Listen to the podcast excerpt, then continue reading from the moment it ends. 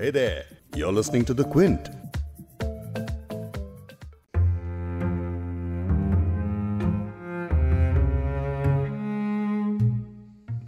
छब्बीस ग्यारह दो हजार आठ ये एक ऐसा दिन था जिसने भारत की मॉडर्न हिस्ट्री में एक काला पन्ना जोड़ दिया। इस आतंकी घटना के बारे में आज 12 साल बाद भी सोचकर रोंगटे खड़े हो जाते हैं। भारत की मैक्सिमम सिटी मुंबई में एक ऐसा दिन जब लगातार चार दिन तक गोलियाँ चली, बम धमाके सुनाई दिए और लगातार चार दिन तक भारत ही नहीं बल्कि दुनिया भर के मीडिया चैनल्स की नज़र होटल ताज पैलेस पर टिकी रही।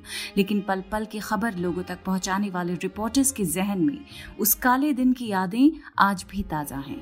ऐसी ही दो महिला रिपोर्टर्स से आज पॉडकास्ट में जानेंगे कि उस दिन की भयानक तस्वीर उनके जहनों में आज भी कैसे बसी है।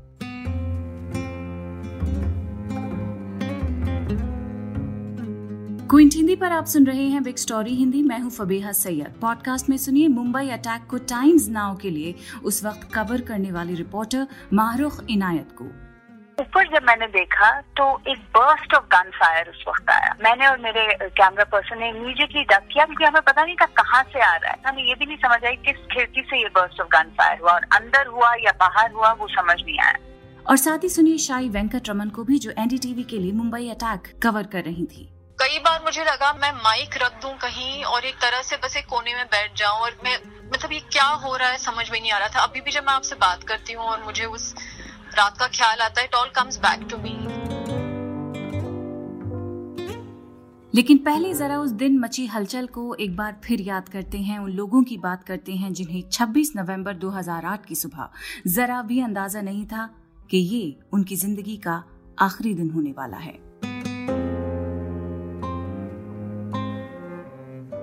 26 नवंबर 2008 से लेकर 29 नवंबर, यानी चार दिन तक मुंबई में एक के बाद एक छह जगहों पर अटैक हुआ। हमलों में कम से कम एक सौ छियासठ लोग मारे गए और 300 से ज़्यादा घायल हुए थे। और इस बड़े नुकसान के पीछे आतंकवादी संगठन लश्कर ए तोयबा से जुड़े 10 आतंकी थे, जिन्होंने मुंबई में कई बड़ी बिल्डिंग्स पर अटैक किया।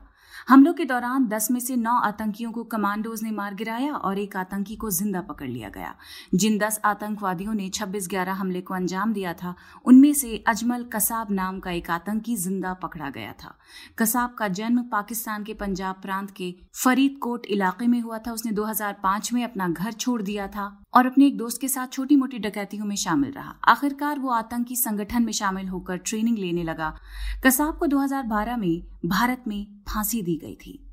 यानी वो आतंकवादी जिनकी वजह से न जाने कितने घर उजड़े हैं, उनका खात्मा तो हो गया, लेकिन उस नुकसान से, उस आतंक से जो दिल पे चोट लगी है, जो हैबत बैठी है, वो शायद उम्र भर न जाए।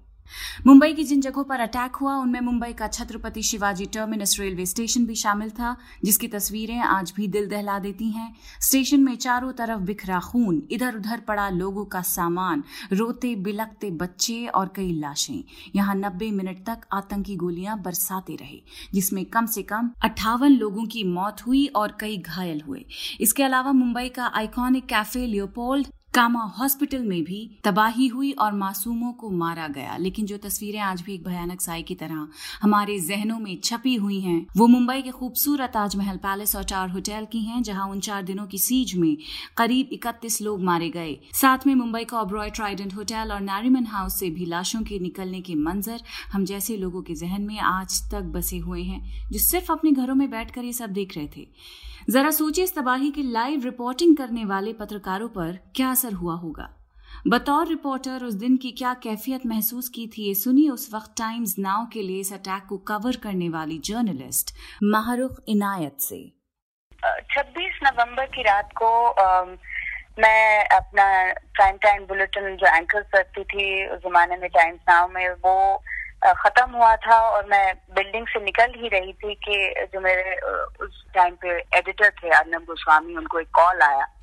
और उस कॉल में उनको पता चला कि कोई जान पहचान के थे जिनका कॉल था, जिनने उनको कहा कि उनने सुना है कि ओबरॉय होटल में उग्रवादी आ चुके हैं। तो वो भी बहुत परेशान थे और मैंने कहा, ज़रूर कोई ऐसे किसी ने आपको गलत कॉल किया होगा प्रैंक कॉल होगा। सुनने का नहीं, कुछ मुझे लग रहा है कि इस बात में शायद सच्चाई हो, हमें वापस जाना चाहिए। तो हम वापस न्यूज़ रूम में गए और कुछ ही देर में खबर आने लगी कि कैफ़े लियोपोल्ड जो साउथ मुंबई का जान माना हुआ एक रेस्टोरेंट है वहाँ एक गैंग वॉर चल रही है, क्योंकि ऑब्वियसली कुछ गन शॉट सुने होंगे लोगों ने। तो वो पहली खबर थी जो हमने सुनी। अब जैसे आप एक न्यूज़ रूम को इमेजिन करें न्यूज़ रूम में एक टेलीविज़न न्यूज़ रूम में काफ़ी सारी फीड्स आती रहती हैं। बहुत सारे टेलीविज़न स्क्रीन होते हैं, आप बाकी चैनल्स को देखते हैं, उन पे क्या चल रहा है, कौन सी खबर चल रही है और कुछ आपकी फीड्स भी आती हैं। तो जो भी, जहाँ कहीं भी हो रहा हो, उसको रॉ फुटेज कहते हैं। डिफरेंट जगहों से फीड्स आती रहती हैं। तो हम यही पता करने की कोशिश कर रहे थे। यूजुअली जो प्रोसेस एक न्यूज़ रूम में होता है, आप अपने रिपोर्टर्स से, अपने जो जर्नलिस्ट ग्राउंड पे हैं, उनसे पूछते हैं कि ये खबर ऐसे सुनाई पड़ रही है, बाकी चैनल्स में ऐसे बोला जा रहा है। तो वो फिर अपनी सोर्सेज से पता करते हैं। उस वक्त एक और चैनल पे सबसे पहली खबर आने लगी कि शायद मुंबई में एक टेरर अटैक हुआ है। तब सबसे पहले लगने लगा कि शायद ये सिर्फ़ एक गैंग वॉर नहीं कुछ बड़ी खबर हो सकती है। उसी दौरान मैंने एक दूसरे चैनल पे देखा कि बहुत लोगों की भीड़ और लोग भाग रहे हैं बिल्कुल हेल्टर स्केल्टर और वो भी यहाँ मुंबई के छत्रपति शिवाजी टर्मिनस के बाहर। वो विजुअल्स जब मैंने देखे, वो दृश्य जब मैंने देखे तो मुझे लगा कि ये तो बिल्कुल अलग है। हमें जो खबर आ रही है, उससे बिल्कुल मुख्तलिफ़ है। तो उस वक्त मैंने अपने बॉस से बात की, मैंने कहा, ये खबर कुछ इस वक्त हमें समझ नहीं आ रहा बट ये बहुत बड़ी खबर है। उनने भी साथ अग्री किया और उस वक्त हमने सबसे पहले ये खबर ब्रेक की। और उस वक्त हम ना, हमारी खबर थी गैंग वॉर की, क्योंकि हमारे रिपोर्टर सिर्फ़ वही कंफर्म कर पाए थे। बट कुछ ही देर में जो होम मिनिस्ट्री की सोर्सेस थी हमारे जर्नलिस्ट ने बताया कि ये एक टेरर अटैक लग रहा है। बट जैसे एक हमारा प्रोटोकॉल होता है, वो क्वेश्चन मार्क सवालिया निशान के साथ चल रहा था, क्योंकि किसी ने अभी ये कंफर्म नहीं किया था। सवा दस साढ़े दस हो चुके थे एक वेंसडे इवनिंग थी तो आ, सारे रिपोर्टर्स घर जा चुके होते हैं। तो उस वक्त आ, मैंने अर्नब से कहा और हमने डिसाइड किया कि मैं बाहर जाके पता करते हैं कि क्या हो रहा है। अभी हमें खबर की अहमियत का या उसके मैग्नीट्यूड का कोई अंदाज़ा नहीं था। तो मैं निकली साउथ मुंबई की तरफ़, जहाँ कैफोपोल्ड है सीएसटी है, जो भी एरियाज़ थे जो अटैक हुए थे ट्वेंटी सिक्स इलेवन वो सारे साउथ मुंबई की तरफ़ है। तो जब मैं अपनी गाड़ी में, अपने वीडियो जर्नलिस्ट के साथ जा रही थी तो ये कुछ ऐसे एरियाज़ हैं मुंबई के। वैसे भी पूरे मुंबई में किसी भी टाइम आप चले जाएँ तो ट्रैफ़िक होता ही है, आपको ट्रैफ़िक मिलेगा सड़कों पर। और ये खासतौर पर बहुत बिज़ी एरियाज़ हैं, महालक्ष्मी, हाजी अली जो सारे एरियाज़ आप पास करते हैं साउथ मुंबई पहुँचने के लिए। मैं आपको बता नहीं सकती कि सड़कों पे कोई ट्रैफ़िक नहीं था। Literally hmm. कोई गाड़ी नहीं थी। जब मैं मरीन ड्राइव पहुँची जो मैं मरीन ड्राइव पहुँची मुझे खबर आई और इंस्ट्रक्शन आई ऑफ़िस से कि आप ओबरॉय होटल जाएँ। कैफ़े लियोपोल नहीं ओबरॉय होटल जाइए। तो मैं ओबरॉय होटल की तरफ़ गई जो मरीन ड्राइव पर है सी फेसिंग होटल है। और एक तरफ़ आपकी अरेबियन सी है दूसरी तरफ़ आपकी बिल्डिंग्स और होटल्स हैं। तो जब मैं ओबरा होटल के नज़दीक पहुँच रही थी, मैंने अपनी गाड़ी को रोका। मैं कहा, यहाँ से हम पैदल जाएँगे। क्योंकि बहुत अजीब सा माहौल था। साढ़े दस, पौने ग्यारह बजे कंप्लीट सन्नाटा मुंबई में आज तक आप कहीं नहीं देखेंगे। मे भी अब शायद लॉकडाउन में आपको नज़र आया हो। मैं उतरी गाड़ी से और जैसे ही मैं ओबरा होटल के नज़दीक पहुँचने लगी तो काफ़ी सी लाइट्स ऑन थी। यूजुअली उस टाइम बहुत सारी होटल रूम्स की लाइट शार्ट होती है बट इट ऑलमोस्ट सेम कि पूरा होटल जो है सब कमरों में लाइट जली हुई थी। ऊपर जब मैंने देखा तो एक बर्स्ट ऑफ़ गन फायर उस वक्त आया। एंड uh, मैंने और मेरे कैमरा पर्सन ने इमीडिएटली डक किया क्योंकि हमें पता नहीं था कहाँ से आ रहा है। सिर्फ़ सुनाई हमें सुनाई दे रहा था हमें ये भी नहीं समझ आई किस खिड़की से ये बर्स्ट ऑफ़ गन फायर हुआ और अंदर हुआ या बाहर हुआ वो समझ नहीं आया। तो हम होटल के पीछे गए और जैसे हम होटल के पीछे गए वहाँ में कुछ लोग मिले, कुछ एक ग्रुप था बीस लोगों का। ऐसा लगा कि सारे यू नो बिज़नेस एग्जीक्यूटिव हैं और बाहर के हैं साउथ ईस्ट एशियन लग रहे थे, जो सब लोग डरे हुए, सहमे हुए होटल की तरफ़ देख रहे थे। तो उनसे बात करने की कोशिश की बट ऑब्वियसली उनको इंग्लिश ना, हिंदी समझ आ रही थी। तो हम वापस मरीन ड्राइव की तरफ़ आए और वहाँ जो जो एक अजीब और गरीब नज़ारा था, मैं आपको बता नहीं सकती हूँ, क्योंकि मैं अब मरीन ड्राइव पे खड़ी हूँ, सामने मेरे ओबरॉय ट्राइडेंट होटल है और उसकी एंट्रेंस को मैं देख रही हूँ, जो मेन एंट्रेंस है उनकी लॉबी के लिए। और वहाँ दो तीन छोटी एम्बुलेंसेस खड़ी हैं और अंदर से जो ये ट्रॉली जिनमें लगेज लाया जाता है, उसमें बॉडीज बाहर लाई जा रही थी। और मैं अपने एडिटर से बात कर रही थी फ़ोन पर मैं उनको बता रही थी, मेरी आँखों देखी, मैं क्या देख रही थी उस वक्त? और उस वक्त मुझे याद है, मैंने कुछ नाइन बॉडीज काउंट की थी। वो किसकी बॉडीज थी? आई डोंट नो मुझे कभी पता नहीं चल पाया। वहाँ से मुझे ऑर्डर्स आए कि अब तुम ताज की तरफ़ मूव करो, क्योंकि वहाँ हालात बहुत खराब थे और वहाँ कोई जर्नलिस्ट नहीं था, तब तक मेरे कुछ और कॉलीग्स यहाँ पहुँच चुके थे। और साइमल्टेनियसली आप इमेजिन कीजिए, उस वक्त बहुत सारी इन्फॉर्मेशन आ रही थी। हमारे एक टॉप पुलिस ऑफिसर हिम्मत करकरे की डेथ की न्यूज़ उस वक्त आई। कसाब के पकड़ने की न्यूज़ आई। तीन और जगह फायरिंग हो रही थी। ट्राइडेंट में हो रही थी शबाद हाउस में हो रही थी कैफ़े लियोपोल्ड में हुई थी। तो एक बिल्कुल केओटिक माहौल था। तो मैं वहाँ से गाड़ी लेके भागी ताज होटल। ताज होटल ओबरॉय से लगभग दो किलोमीटर की दूरी पे है। ओबरॉय होटल एक नज़ारा अरेबियन सी का देता है और Taj hotel Gateway of India के सामने है। दूसरी तरफ़ से। सो ऑलमोस्ट दो किलोमीटर की डिफरेंस है। मैं वहाँ पहुँची और वहाँ का एक, मैं बता भी नहीं सकती हूँ आपको। आप ताज होटल को अगर देखेंगे, एक आइकॉनिक बिल्डिंग है जो ओल्ड ताज होटल है। उसका एक डोम है। बिल्कुल जहाँ आग लगी हुई थी और धुआँ निकल रहा था। अंदर से गोलियों की आवाज़ आ रही थी और दो अलग अलग किस्म की गोलियों की आवाज़। तो आपको समझ आ रहा था कि क्रॉस फायर जैसी हो रही है। और रेगुलर इंटरवल्स पे जैसे बॉम्ब फट रहे थे। अब मैं जब वहाँ पहुँची, वहाँ दो और रिपोर्टर्स एक और चैनल के थे और और कोई भी नहीं था। एक फायर ब्रिगेड था, कोई पुलिस नहीं, कोई आर्मी नहीं, कोई कमांडोज नहीं एट दैट पॉइंट मैं गेटवे ऑफ़ इंडिया जिसके सामने ताज होटल है, वहाँ से चलना शुरू किया और जो लोग जानते हैं फेमिलियर हैं इस एरिया से वो जो ओल्ड बिल्डिंग ताज की है, वो पूरा आपको अरेबियन सी का मंजर देती है। तो वहाँ मैंने चलना शुरू किया। मेरी लेफ़्ट की तरफ़ सी था और राइट की तरफ़ ये ताज की बिल्डिंग थी। और मैंने ऊपर देखा और फ़र्स्ट फ्लोर पे जहाँ उनका एक रेस्टोरेंट है वहाँ लोग खिड़कियों पर you know they were banging on the windows और उनने अपने फेस पे टावर्स लगाए हुए थे। और मैं आज भी उसके बारे में सोचती हूँ और यू you नो know, मेरे रौंखड़े खड़े हो जाते हैं बिकॉज़ दैट इज़ अनरियल आप इनको देख रहे हो आप कुछ कर नहीं सकते। और आप सिर्फ़ अपनी इंफॉर्मेशन अपने चैनल को पहुँचा रहे हो उस वक्त। और यही जो मंजर था ये पूरी पूरी रात चलता रहा। सुबह सात साढ़े सात बजे पहले मरीन कमांडोज आए जिनने ताज की बिल्डिंग को एंटर किया। हम्म। तो ये उस रात का मंजर है जो शायद मैं कभी भी भूल ना पाऊँ। मारुख आपने इस तरह से हमें बताया ऐसा लग रहा था हम आपके साथ साथ चल रहे हैं और गोलियों की आवाज़ जैसे आपने डिस्क्राइब की। वाकई लगने लगा था एक पॉइंट के बाद कि सुन सकते हैं। कई जो रिपोर्टर्स हैं, उनके अकाउंट्स मैंने पढ़े हैं, उनका ये कहना है कि ऐसा लग रहा था कि हमें दूसरी ज़िंदगी मिल गई है।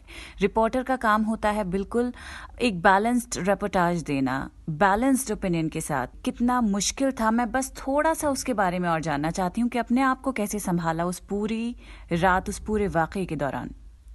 देखिए एक्चुअली आप उस टाइम पे तो असेस नहीं कर सकते हैं। हम्म। उस टाइम आपका काम होता है सिर्फ़ जो आप देख रहे हैं उसको रिपोर्ट करना। लेकिन एक चीज़ मैंने अपने आप को कही थी कि मैं किसी भी चीज़ को एग्जैजरेट नहीं करूँगी। बहुत बार ऐसा होता है कि आप जो चीज़ देखते हैं आप उसमें बहुत ही जेनेरिक स्टेटमेंट्स ले आते हैं कि बहुत गोलाबारी हो रही है। मैंने अपने आप को सिर्फ़ प्रॉमिस किया था कि जो मुझे नज़र आएगा जितना छोटा है उतना ही छोटा मैं रिपोर्ट करूँगी।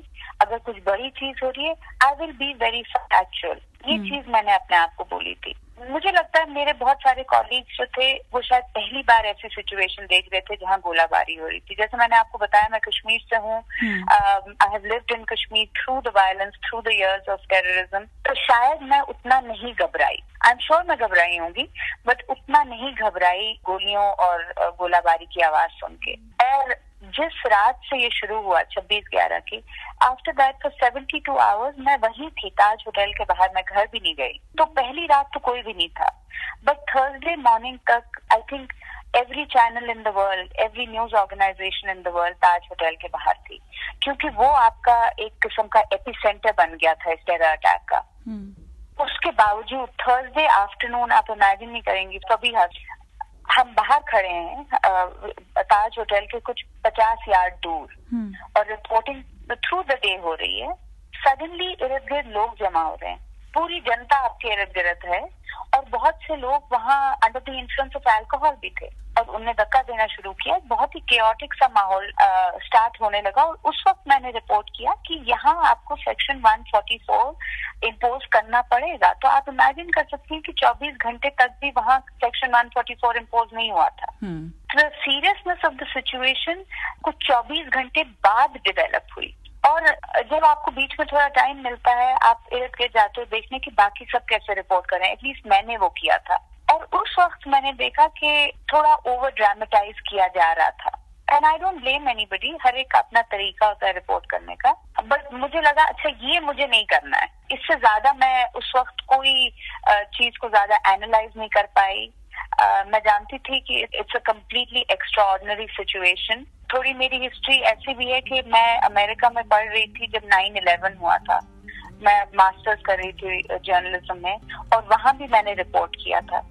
और वो भी एक बहुत अनरियल टाइम था अमेरिका के लिए। तो मे बी उस एक्सपीरियंस ने मुझे हेल्प किया to be more factual and to control my emotions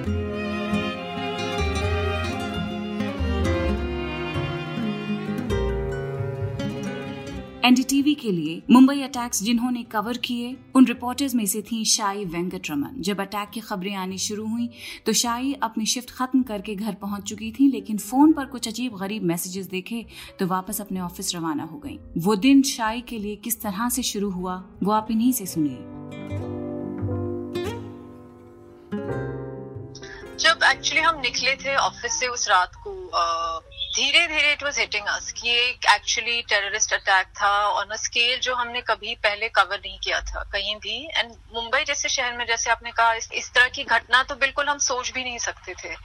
तो मैं सीधा जब पहले बॉम्बे हॉस्पिटल पहुँची जहाँ पे कुछ ही मिनटों बाद इनफैक्ट कसाब और उसके, उसके साथ जो दूसरा टेररिस्ट था वो जीप से वहाँ से जा रहे थे और गन फायर था सब गाड़ियों के पीछे छुपे थे कोशिश कर रहे थे कि वहाँ से हम शूट करें। हम एक लेन दूर थे वहाँ से।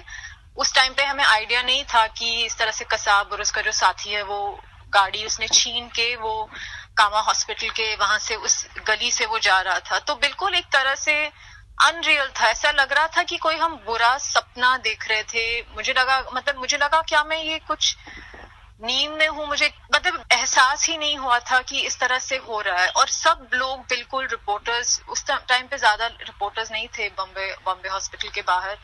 एक शांत माहौल था जो पास में जो लोग थे, सब चुप बैठे थे, सब डरे हुए थे, गाड़ियों के पीछे छुपे हुए। समझ में नहीं आ रहा था कि क्या हो रहा है। और उस वक्त हमें कहीं पे पुलिस दिखी नहीं। तो एक डर भी था, बहुत लोगों में डर था, पैनिक था। बॉडीज भी आ रहे थे बॉम्बे हॉस्पिटल में। चुपचाप उन्हें अंदर लिया जा रहा था मतलब जो बिल्कुल हॉर्न्स नहीं, एक एक मतलब सन्नाटा सा था। बट वी न्यू कि एक you know it was just one of the most terrible things और कई बार मुझे लगा, मैं माइक रख दूँ कहीं और एक तरह से बस एक कोने में बैठ जाऊँ और मैं मतलब ये क्या हो रहा है समझ में नहीं आ रहा था। अभी भी जब मैं आपसे बात करती हूँ और मुझे उस रात का ख्याल आता है it all comes back to me कि मतलब एक हाँ मतलब it was a very emotional coverage मेरा सबसे वो इमोशनल कवरेज था बिकॉज़ ये मेरा घर था, मेरा शहर था। उस दिन एक्चुअली मैं सुबह बहुत जल्दी निकली हुई थी शूट पे और वापस मैं आठ बजे ही घर आई थी और मैं बहुत थकी हुई थी क्योंकि अगले दिन मैं कुछ डॉक्यूमेंट्री कुछ कर रही थी और अगले दिन मुझे जल्दी निकलना था। तो मैंने कहा, मैं जल्दी सो जाती हूँ। और मैं लेटी हुई थी और इनफैक्ट मैं अपना मोबाइल देख रही थी कि क्या मेल्स आ रहे हैं ऑफ़िस में। और शुरू में था गन फायर इन कोलाबाद फिर मेल्स आए कि नहीं एनकाउंटर होगा, मुंबई अंडरवर्ल्ड एनकाउंटर वैसे काफ़ी वैसा हो नहीं रहा था बट वी सेट ठीक है, यही होगा। बट ये जब ज़्यादा गन फायर का लगा तो मुझे, मैं quickly I change I took my bag and I told my husband you please drop me to office और जैसे जैसे हम पहुँचे तो पता लगा तो ये बिल्कुल एक अलग स्केल की घटना थी और हमारे न्यूज़ रूम में, उस वक्त एनडीटीवी के न्यूज़ रूम में बिल्कुल एक केओस था। और मुझे पता था कि कुछ रिपोर्टर्स जो ताज के साइड में थे, वो चले गए थे ऑटोमेटिकली तो मैंने कहा, ठीक है, मैं अस्पताल जाती हूँ। सबसे नियरेस्ट हॉस्पिटल तो बॉम्बे हॉस्पिटल था। तो मैं वहाँ सीधा चली गई। तो एक बिल्कुल केओस था। मतलब आइडिया ही नहीं था कि कहाँ से क्या हो रहा है। रिपोर्ट्स थे कि बहुत सारे टेररिस्ट शहर के अंदर सबर्ब्स की तरफ़ जा रहे थे गाड़ियों में। मतलब एक there was no clarity of information and just as you know for the first 12 hours 15 hours the mumbai police was also completely uh, you know taken by surprise hmm. frankly mujhe bhi it hit me when i saw the bodies of hemant karkare hmm. and the policemen being brought in because तीनों को Mumbai Bombay hospital आया गया stretchers पे और मैं वहाँ खड़ी थी और जब कर करे जो उस टाइम पे एटीएस के चीफ थे Salaskar encounter specialist when they were brought in and you saw the police उनके साथ जो थे रो रहे थे that's when it hit me कि ये this is actually happened you know, this is on the scale which we could have never imagined that Bombay could experience, any city in India could experience. You would never have enough reporters to cover a situation like this because itne locations the, itne rumors the. धीरे धीरे पता लगा कि Chabad house Colaba में भी seize है शुरू में पता ही नहीं था हम ताज ट्राइडेंट और कामा वगैरह ये locations because these people were moving Kasab वगैरह for some time they were moving till they were cornered on Marine Drive तो we were grappling with that धीरे फिर पता लगा कुछ घंटों बाद कि नहीं खबाद हाउस में भी घुस चुके हैं कुछ लोग Hmm. और वहाँ पे family is being held hostage. So it was, you know, hitting us in waves. It was completely chaotic, completely scary. And you had to be very responsible because mm. this was live coverage. Exactly. और you know what you are putting out हम क्या बोले rumours क्या fact हैं ये सही में है कि गाड़ियाँ लेके बेले पार्ले की तरफ़ टेररिस्ट जा रहे हैं? मतलब इस तरह की खबरें फैल रही थी और एक बहुत ही you know it was an extremely trial by fire for the media how old were you when you covered this I was, uh, I think I was 35, 36 when I covered this. And how many reporters of NDTV were present there at the moment while covering it? We were all over the place. Actually, sare jo reporters the, barring one or two who were on leave, everybody from business, entertainment, both our Hindi and English team, of course, 24-7 India, everybody was out on the field. All hands on deck, all camera persons, everyone. Matlab, koi nahi tha jo us waqt, there was no leave for the, I didn't come home for the next three four days i remember i kept getting change of clothes to send to office beach beach mein aake hum log kuch you know we used to go because one after the other there was so much to do and you know till it ended at the taj hotel it mm. continued तो mm. ये constant जो एक तरह से of course कुछ एक एक दो दिन बाद कुछ इन्फॉर्मेशन आने लगे मुंबई पुलिस से जो थोड़ा सा हम we could go by factually but शुरू में तो फॉर द फ़र्स्ट 48 आवर्स कुछ खबर ही नहीं थी and you have to understand the Mumbai police is also hit by the deaths of three of its senior most officers. Hmm. So it was it was a huge sense of shock. Hmm. You know, as also you know, it later emerged that our coverage was being watched by uh, people you know who were carrying it out. So you had to be very careful कि हम क्या किस हद तक information डालें. अगर मैं आपसे पूछूँ यू यू आर रिपोर्टर आपने बहुत सारे उस दिन तस्वीरें ली होंगी आपने रिपोर्ट किया होगा लेकिन अगर एक ऐसी तस्वीर जो आपके दिमाग में आज भी हॉन्ट करती है वो कौन सी है? Can you describe it for us actually बहुत सारे हैं बट आई वुड से कि the image of this three police officers as they were brought in to Bombay hospital वो मैं कभी नहीं भूलूँगी because some of them officers we had I had interacted with very closely in my career working in Mumbai Mumbai is a reporter so I will never forget one of them in fact I had just met a few days before he was killed. Hmm. and he was in the midst of a very sensitive investigation himself the Malegaon blast Hemant Karkare. तो you know ये सब images हैं मेरे लिए. दूसरा ये था कि खाबाद हाउस में जब वो बच्चे को रेस्क्यू किया गया और उसकी नैनी साथ में बाहर आई Sandra and you know she is being led away गाड़ी के अंदर वो एक खबर थी because I was I it's wrong मैं I don't know if it's hope नहीं बोलूँगी बट वो देख के हमें लगा कि शायद उम्मीद थी कि बच गए होंगे यू hmm. नो अगर वो बच्चा निकल गया तो maybe the parents were alive तो the other thing I'll never forget is, you know, in those days, the way our security forces looked, hmm. so much in control. उनको देख के हमें थोड़ा सा you know, we've derived our strength from them.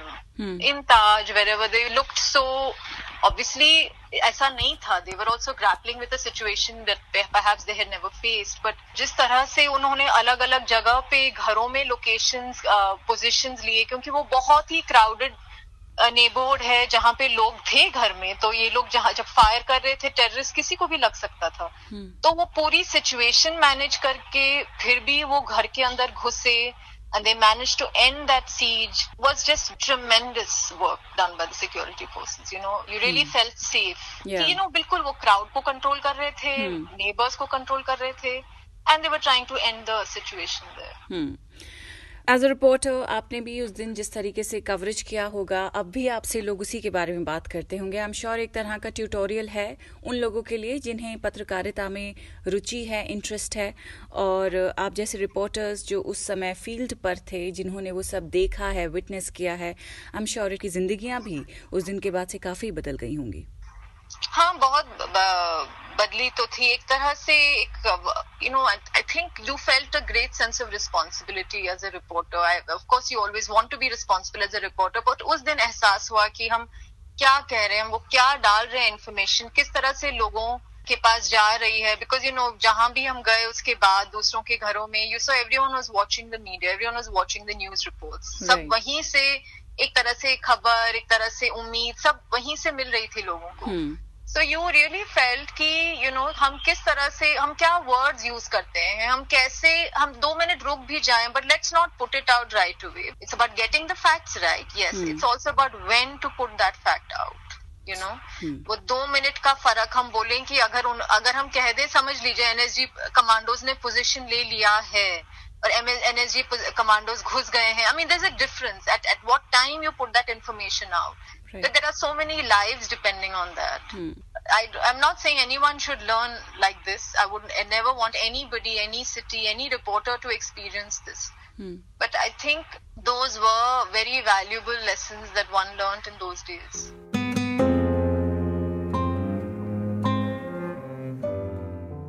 उन सभी जानों को जिन्हें हमने 26 ग्यारह को खोया है, उनके लिए द क्विंट की तरफ़ से श्रद्धांजलि।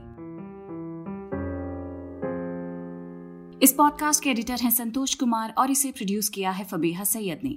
अगर आपको बिग स्टोरी हिंदी सुनना पसंद है तो क्विंट हिंदी की वेबसाइट पर लॉग ऑन कीजिए और हमारे पॉडकास्ट सेक्शन का मज़ा लीजिए।